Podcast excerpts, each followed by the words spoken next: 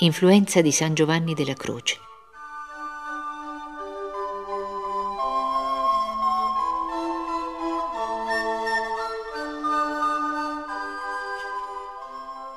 Non desidero neppure la sofferenza, né la morte, eppure le amo, ambedue.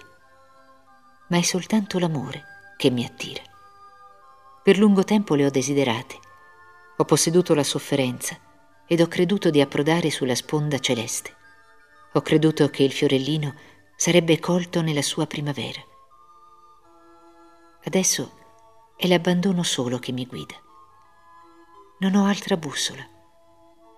Non sono capace di domandare più niente con ardore, se non l'adempimento perfetto della volontà di Dio sull'anima mia, senza che le creature possano mettervi ostacolo. Posso dire queste parole del cantico spirituale del nostro padre Giovanni della Croce. Nell'interiore cella io bevvi del mio amato, e quando uscii per la pianura bella, allor nulla intendevo e persi il gregge che seguito avevo. Se l'anima impiegata con tutto il capitale al suo servizio, più non pasco gregge, né attendo ad altro uffizio, che ormai sol nell'amare è il mio esercizio. Od anche, da che ne ho fatto prova, è sì potente in opere l'amore, che da tutto s'attrar ciò che gli giova, pur dal bene e dal mal che i trova in me, ed il mio spirito trasformare in sé. Oh madre mia, quanto è soave la via dell'amore! Indubbiamente si può cadere, si possono commettere delle infedeltà, ma l'amore, sapendo trar profitto da tutto, consuma subito tutto ciò che può dispiacere a Gesù, lasciando in fondo al cuore soltanto un'umile e profonda pace. Quanti lumini hanno attinto dalle opere del nostro Santo Padre Giovanni della Croce.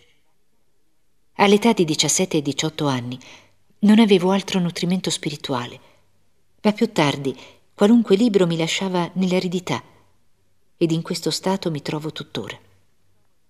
Se provo ad aprire un libro composto da qualche autore spirituale, anche il più bello e commovente, sento subito stringersi il cuore e leggo senza capire, per dir così, o se comprendo, il mio spirito rimane come paralizzato, senza poter meditare. In questa impotenza, la Sacra Scrittura e l'imitazione mi vengono in aiuto. In esse trovo un nutrimento solido e purissimo. Ma è soprattutto il Vangelo che mi occupa durante le mie orazioni. In lui trovo tutto ciò che è necessario alla mia povera piccola anima. Vi scopro sempre nuovi lumi, sensi misteriosi e nascosti. Comprendo e so per esperienza che il regno di Dio è dentro di noi. Gesù non ha bisogno di libri, né di dottori per istruire le anime. Egli, il dottore dei dottori, insegna senza rumor di parole. Non l'ho mai udito parlare, ma sento che egli è in me, ad ogni istante mi guida e mi ispira a quel che devo dire o fare. Proprio al momento in cui ne ho bisogno, scorgo dei lumi che non avevo ancora veduto, e non è durante l'orazione che questi sono più abbondanti, ma è piuttosto in mezzo alle occupazioni della mia giornata. Madre mia cara, dopo tante grazie, non posso io cantare con il salmista: «Il Signore è buono, eterna è la sua misericordia». Mi sembra che se tutte le creature possedessero le stesse grazie che ho ricevuto io, il buon Dio non sarebbe temuto da nessuno, ma amato fino alla follia, e nessun'anima consentirebbe mai ad offenderlo, e questo per amore, non tremando. Tuttavia capisco che le anime non possono somigliarsi tutte. Bisogna invece che esse appartengano a famiglie differenti, onde onorare in modo particolare ognuna delle perfezioni divine. A me egli ha dato la sua misericordia infinita, ed è attraverso di essa che contemplo e adoro le altre perfezioni divine. Così mi appaiono tutte splendenti di amore, anche la giustizia, e forse più di ogni altra, mi sembra rivestita d'amore. Che soave gioia il pensare che Dio è giusto, cioè che tiene conto delle nostre debolezze, che conosce perfettamente la fragilità della nostra natura. Di che temerei dunque? Il Dio infinitamente giusto, che si degnò di perdonare con tanta bontà tutte le colpe del figliuol prodigo, non dovrà essere giusto anche verso di me, che sto sempre con Lui.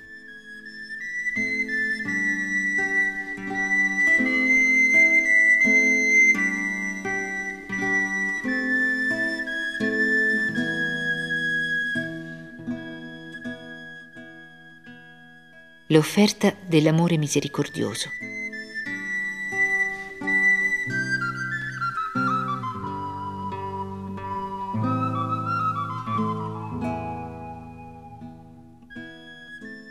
Quest'anno, il nove giugno, festa della Santissima Trinità, ho ricevuto la grazia di comprendere più che mai quanto Gesù desideri di essere amato. Pensavo alle anime che si offrono vittime alla giustizia di Dio, per estornare ed attirare su loro stesse i castighi riservati ai colpevoli. Questa offerta mi sembrava grande e generosa, ma ero lontana dal sentirmi portata a farla. «Oh Dio mio!» esclamai dal fondo del cuore. «Non vi sarà dunque che la vostra giustizia a ricevere anime che si immolino come vittime. Il vostro amore misericordioso non ne ha bisogno anch'esso. Egli è sconosciuto, respinto ovunque. I cuori a cui desiderate prodigarlo si volgono alle creature, chiedendo loro la felicità con un miserabile affetto, invece di gettarsi tra le vostre braccia ed accettare il vostro infinito amore. Oh Dio mio, il vostro amore disprezzato resterà dunque chiuso nel vostro cuore. Mi sembra che se trovaste delle anime che si offrissero vittime di olocausto al vostro amore, voi le consumereste rapidamente. Mi sembra che sareste contento di non comprimere il flusso di infinita tenerezza racchiusa in voi. Se la vostra giustizia ama alleviarsi, essa che non si estende che sulla terra, quanto più il vostro amore misericordioso non desidera infiammare le anime, poiché la vostra misericordia si innalza fino ai cieli. O Gesù mio, che sia io questa vittima fortunata. Consumate il vostro olocausto col fuoco del vostro amore divino.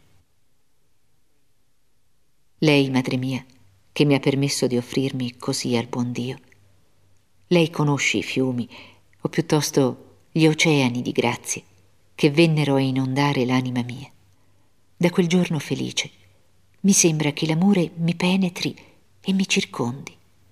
Mi sembra che ad ogni istante questo amore misericordioso mi rinnovi, purifichi la mia anima e non vi lasci alcuna traccia di peccato. Perciò non posso temere il purgatorio. So che per me stessa non meriterei neppure di entrare in quel luogo di espiazione, dato che soltanto le anime sante possono avervi accesso. Ma so anche che il fuoco dell'amore è più santificante di quello del purgatorio. So che Gesù non può desiderare per noi sofferenze inutili e che Egli non mi ispirerebbe i desideri che sento se non volesse soddisfarli. Oh, com'è soave la via dell'amore! Come voglio applicarmi a compiere sempre, col più grande abbandono, la volontà di Dio. Ecco, diletta madre, tutto ciò che posso dirle sulla vita della sua piccola Teresa. Lei conosce molto meglio, per conoscenza propria, ciò che essa è e ciò che Gesù ha fatto per essa. E dunque mi perdonerà se ho abbreviato molto la storia della sua vita religiosa. Come finirà questa storia di un fiorellino bianco? Il fiorellino sarà raccolto nella sua freschezza oppure trapiantato su altri lidi. Io lo ignoro. ma ciò di cui sono sicura è che la misericordia del Signore lo accompagnerà sempre e che mai cesserà di benedire la cara madre che lo ha offerto a Gesù. In eterno, egli si rallegrerà di essere uno dei fiori della sua corona. Eternamente egli canterà con questa diletta madre il cantico sempre nuovo dell'amore.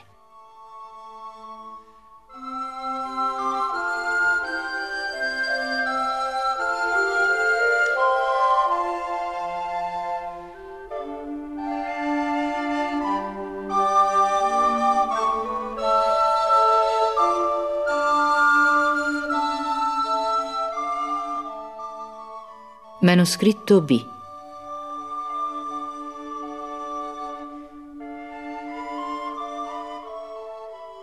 Lettera di Suor Teresa a Suor Maria del Sacro Cuore, la sorella Maria, che le aveva domandato di conoscere il segreto della piccola dottrina della sua vita.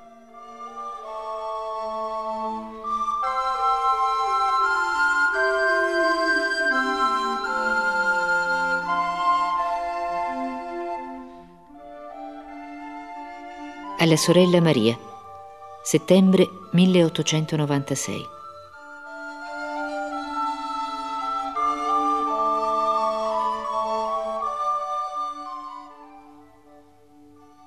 Gesù.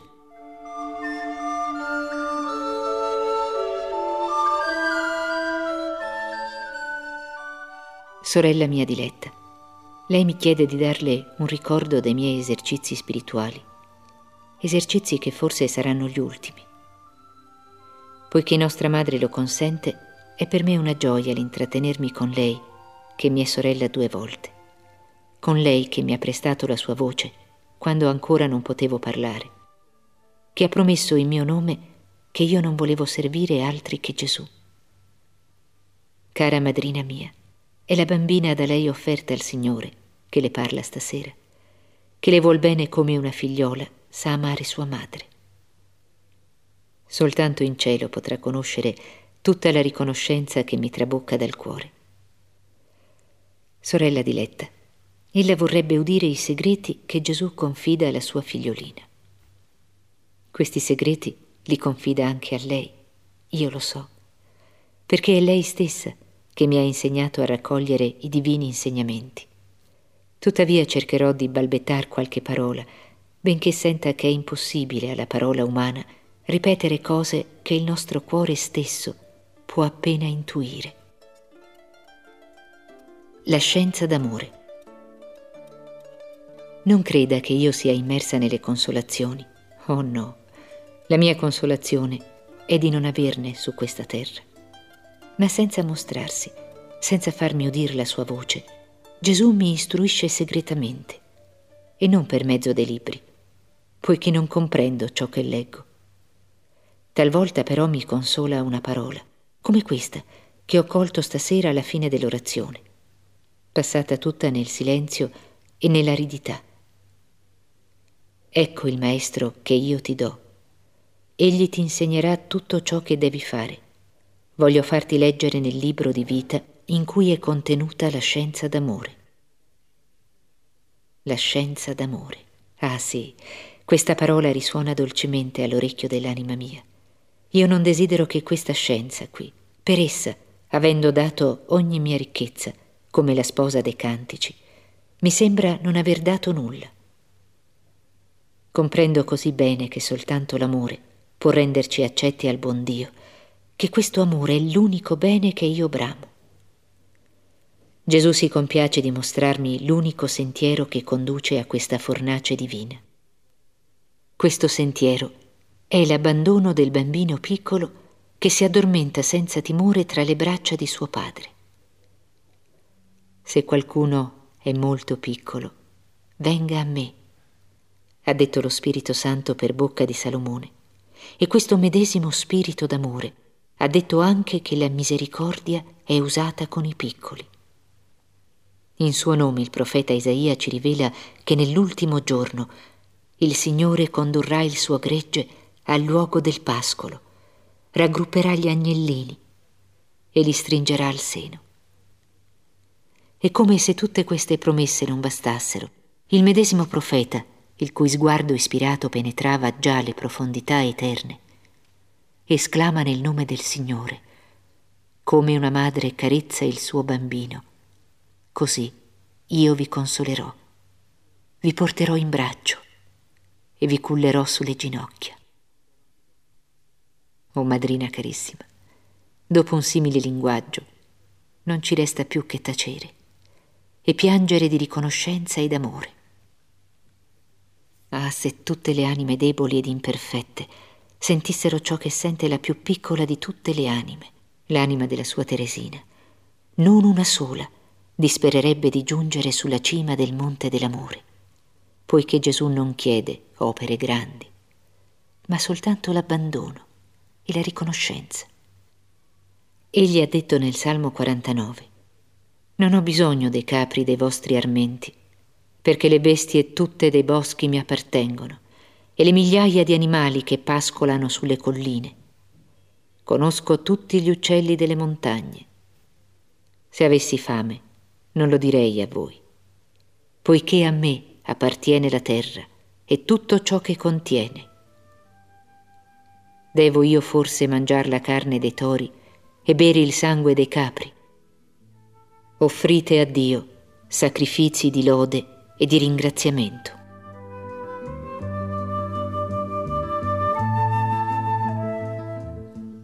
Il Creatore chiede amore.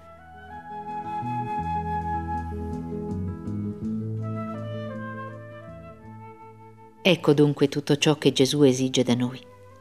Egli non ha affatto bisogno delle nostre opere, ma soltanto del nostro amore, poiché quel medesimo Dio che dichiara di non avere affatto bisogno di dirci se ha fame, non ha esitato a mendicare un po' d'acqua dalla Samaritana. Aveva sete, ma dicendo «dammi da bere», era l'amore della sua povera creatura che il Creatore dell'universo reclamava.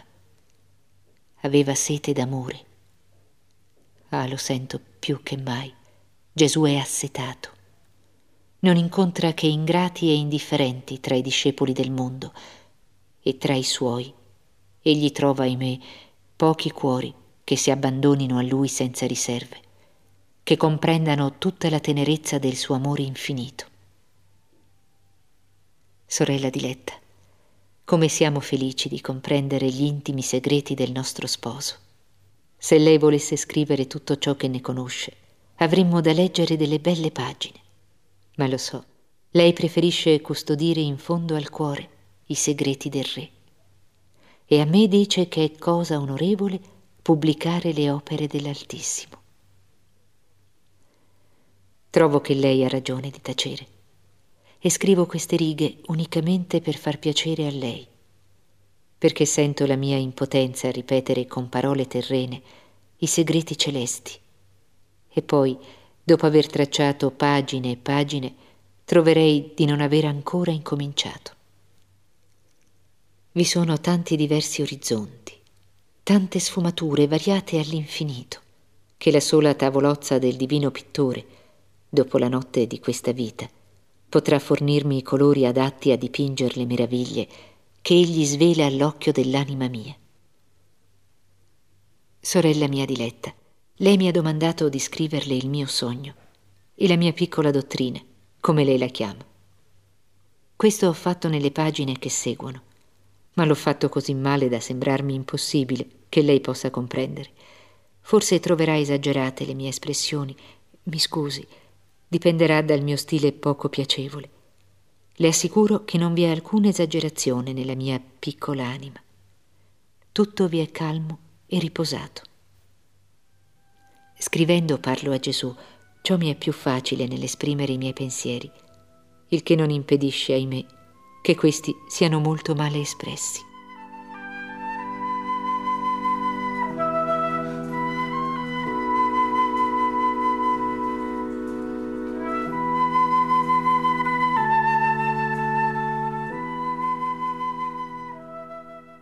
La piccola dottrina di Teresa.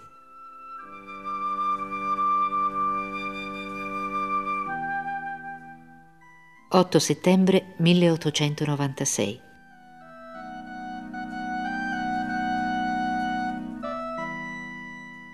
Alla mia cara sorella Maria del Sacro Cuore. O Gesù, mio diletto, chi potrà mai dire con quale tenerezza, quale dolcezza conducete la mia piccola anima, come vi compiacete a far splendere il raggio della vostra grazia anche in mezzo al più tetro uragano. Gesù, il temporale rumoreggiava molto forte nell'anima mia fin dalla bella festa del vostro trionfo, la radiosa festa di Pasqua, quando un sabato del mese di maggio, pensando ai sogni misteriosi che talvolta vengono concessi ad alcune anime, mi dissi che dovevano essere una ben dolce consolazione. Tuttavia non la domandai. A sera, considerando le nubi che coprivano il suo cielo, la mia piccola anima si disse ancora che i bei sogni non erano per lei, e sotto il temporale si addormentò. L'indomani era il dieci maggio, la seconda domenica del mese di Maria, forse l'anniversario del giorno in cui la Vergine Santa si degnò di sorridere al suo fiorellino.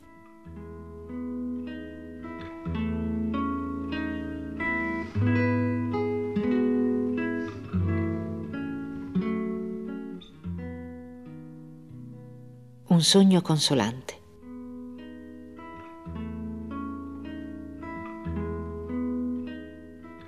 Alle prime luci dell'alba mi trovai, in sogno, in una specie di galleria, dove si trovavano anche diverse altre persone, ma lontane da me.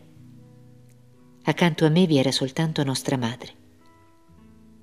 Tutto ad un tratto, senza aver visto come fossero entrate, scorsi tre carmelitane coperte delle loro cappe e grandi veli.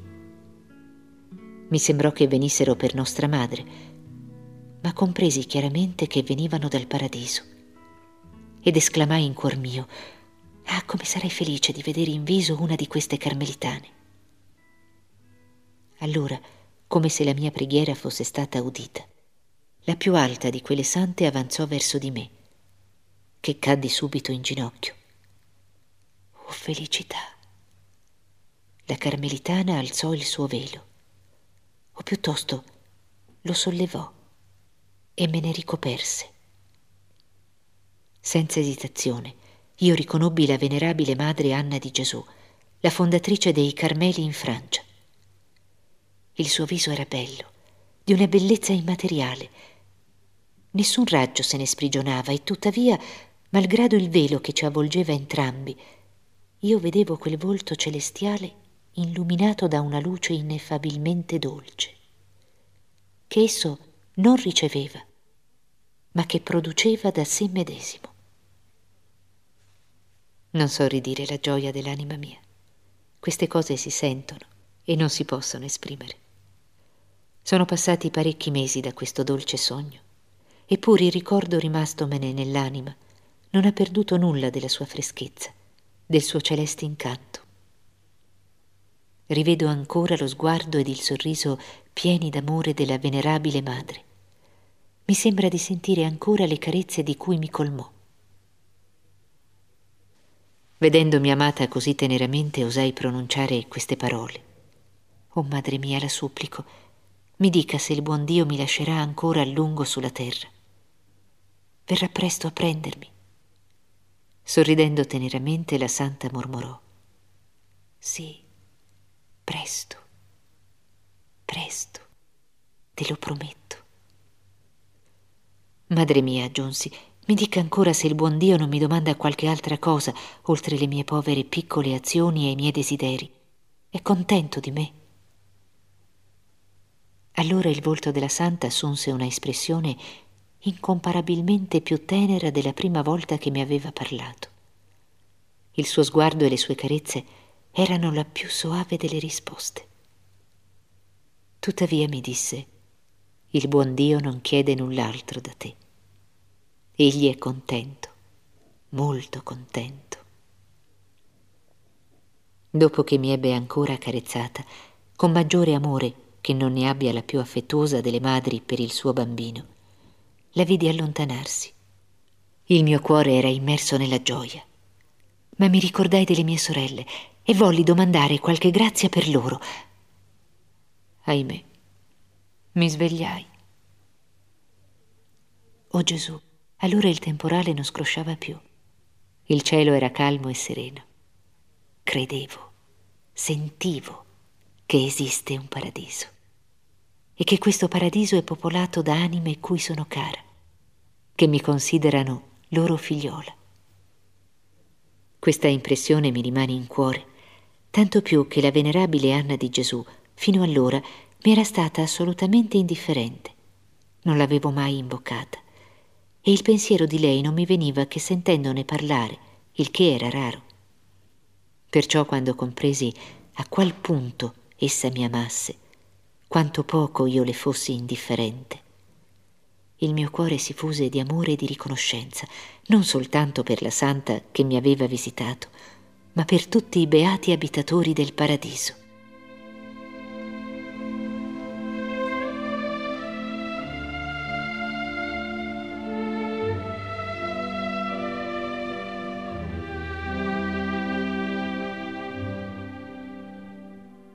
Desideri infiniti.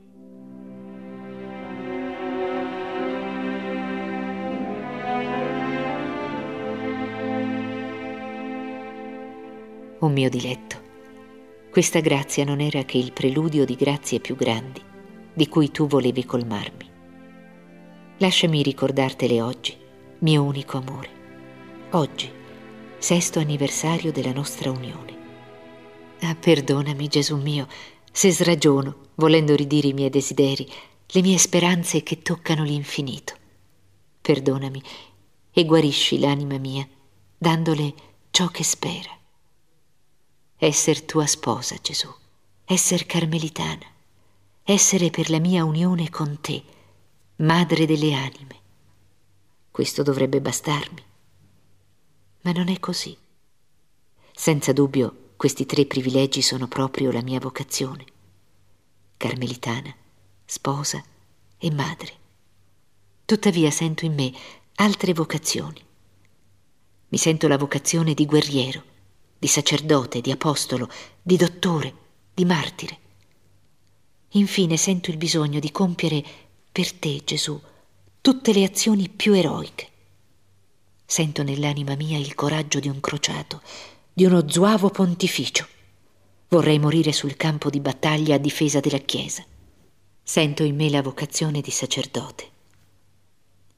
Con quanto amore, Gesù, ti porterei tra le mie mani quando la mia voce ti facesse scendere dal cielo. Con quanto amore ti darei alle anime. Ma ahimè, pur desiderando essere sacerdote, ammiro e desidero l'umiltà di San Francesco d'Assisi e mi sento la vocazione di imitarla, rifiutando la dignità sublime del sacerdozio. Oh Gesù, amor mio, mia vita, come conciliare questi contrasti? Come realizzare i desideri della mia povera piccola anima? Ah, malgrado la mia piccolezza, io vorrei illuminare le anime come i profeti, i dottori. Ho la vocazione di essere apostolo. Vorrei percorrere la terra, predicare il tuo nome e piantar la tua croce gloriosa sul suolo infedele. Ma una sola missione non mi basterebbe, mio diletto. Vorrei annunziare il Vangelo ad un tempo nelle cinque parti del mondo e fino alle isole più remote. Vorrei fare il missionario, non soltanto per qualche anno, ma vorrei esserlo stato sin dalla creazione del mondo ed esserlo fino alla consumazione dei secoli. Ma io vorrei, o mio diletto Salvatore, io vorrei soprattutto versare il mio sangue per te, fino all'ultima goccia. Il martirio. Ecco il sogno della mia giovinezza. Questo sogno è cresciuto con me sotto i chiostri del Carmelo. Ma anche qui sento che il mio sogno è una follia, perché non saprei limitarmi a desiderare un genere di martirio. Per contentarmi mi ci vorrebbero tutti. Come te, mio sposo adorato, vorrei essere flagellata e crocifissa. Vorrei morire scorticata come San Bartolomeo, come San Giovanni vorrei essere immersa nell'olio bollente. vorrei subire tutti i supplizi inflitti ai martiri. Con Sant'Agnese e Santa Cecilia vorrei offrire il mio collo alla spada e, come Giovanna d'Arco, mia cara sorella, vorrei mormorare il tuo nome sul rogo, o Gesù. Pensando ai tormenti che saranno riservati ai cristiani al tempo dell'Anticristo, il mio cuore trasalisce e vorrei che quei tormenti mi fossero riservati. Gesù, Gesù, se volessi scrivere tutti i miei desideri, dovrei prendere il tuo libro di vita. Ivi sono riportate le azioni di tutti i santi, e queste azioni io vorrei averle compiute per te. O Gesù, a tutte le mie follie, che potrai rispondere? Vi è forse un'anima più piccola, più impotente della mia? Tuttavia, proprio a causa della mia debolezza, ti sei compiaciuto, Signore, di colmare i miei piccoli desideri infantili, e vuoi oggi soddisfare altri desideri più grandi dell'universo.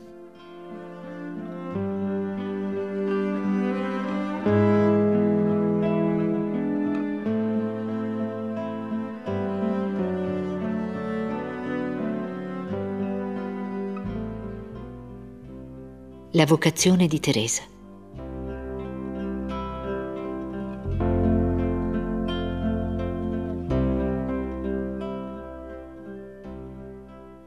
Durante l'orazione, poiché i miei desideri mi facevano soffrire un vero martirio, aprii le epistole di San Paolo, onde cercarvi una risposta.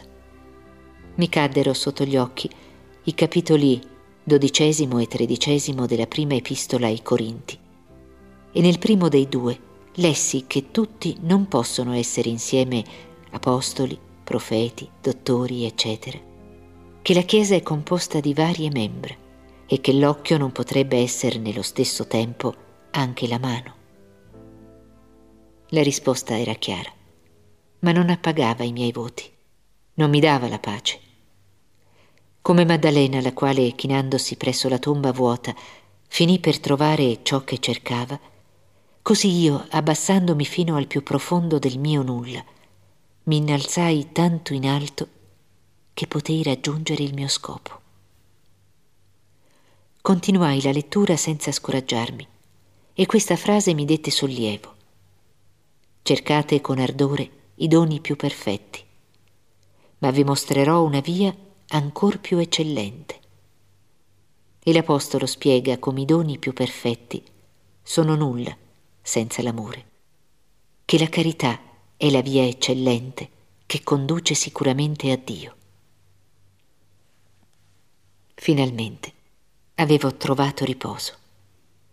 Considerando il corpo mistico della Chiesa, non mi ero riconosciuta in nessuno dei membri descritti da San Paolo, o piuttosto volevo riconoscermi in tutti. La carità mi offrì la chiave della mia vocazione. Compresi che se la Chiesa aveva un corpo composto di varie membra, non le mancava l'organo più necessario, il più nobile di tutti. Compresi che la Chiesa aveva un cuore e che questo cuore era infiammato d'amore.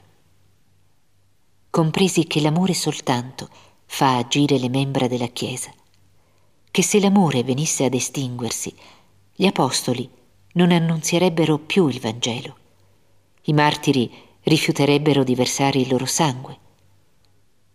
Compresi che l'amore racchiudeva tutte le vocazioni, che l'amore era tutto, che abbracciava tutti i tempi e tutti i luoghi. In una parola, che l'amore è eterno. Allora, nell'eccesso della mia gioia delirante, ho esclamato: «Oh Gesù, amor mio, finalmente ho trovato la mia vocazione. La mia vocazione è l'amore. Sì, ho trovato il posto mio nella Chiesa, e questo posto me lo avete dato voi, mio Dio, nel cuore della Chiesa, che mi è madre. Io sarò l'amore. Così sarò tutto. Così il mio sogno sarà realizzato». Perché parlare di gioia delirante? No, questa espressione non è giusta. È piuttosto la pace calma e serena del navigatore in vista del faro che gli indica il porto. O faro luminoso dell'amore, so come giungere fino a te. Ho trovato il segreto di appropriarmi della tua fiamma. Io non sono che una bambina, impotente e debole. Tuttavia è la mia stessa debolezza che mi dà l'audacia di offrirmi vittima al tuo amore, o Gesù. Un tempo le sole ostie pure e senza macchia erano gradite al Dio forte e potente. Per soddisfar la divina giustizia occorrevano vittime perfette. Ma alla legge del timore è seguita la legge d'amore. E l'amore mi ha scelto per olocausto, me, debole e imperfetta creatura. Tale scelta non è forse degna dell'amore? Sì, perché l'amore sia pienamente soddisfatto, occorre che egli si abbassi, che si abbassi fino al nulla e lo trasformi in fuoco. Oh Gesù, lo so, l'amore non si ricambia che con l'amore. Perciò ho cercato, ho trovato il mezzo di confortare il mio cuore, rendendoti amore per amore. Adoperate le ricchezze che rendono ingiusti, per farvi degli amici che vi ricevano nei tabernacoli eterni. Ecco, Signore, il consiglio che tu dai ai tuoi discepoli, dopo aver detto loro che i figli delle tenebre sono più abili nei loro affari che i figli della luce. Figlia della luce, ho compreso che i miei desideri di essere tutto, di abbracciar tutte le vocazioni, erano ricchezze che potevano anche rendermi ingiusta. Allora me ne sono servita per farmi degli amici.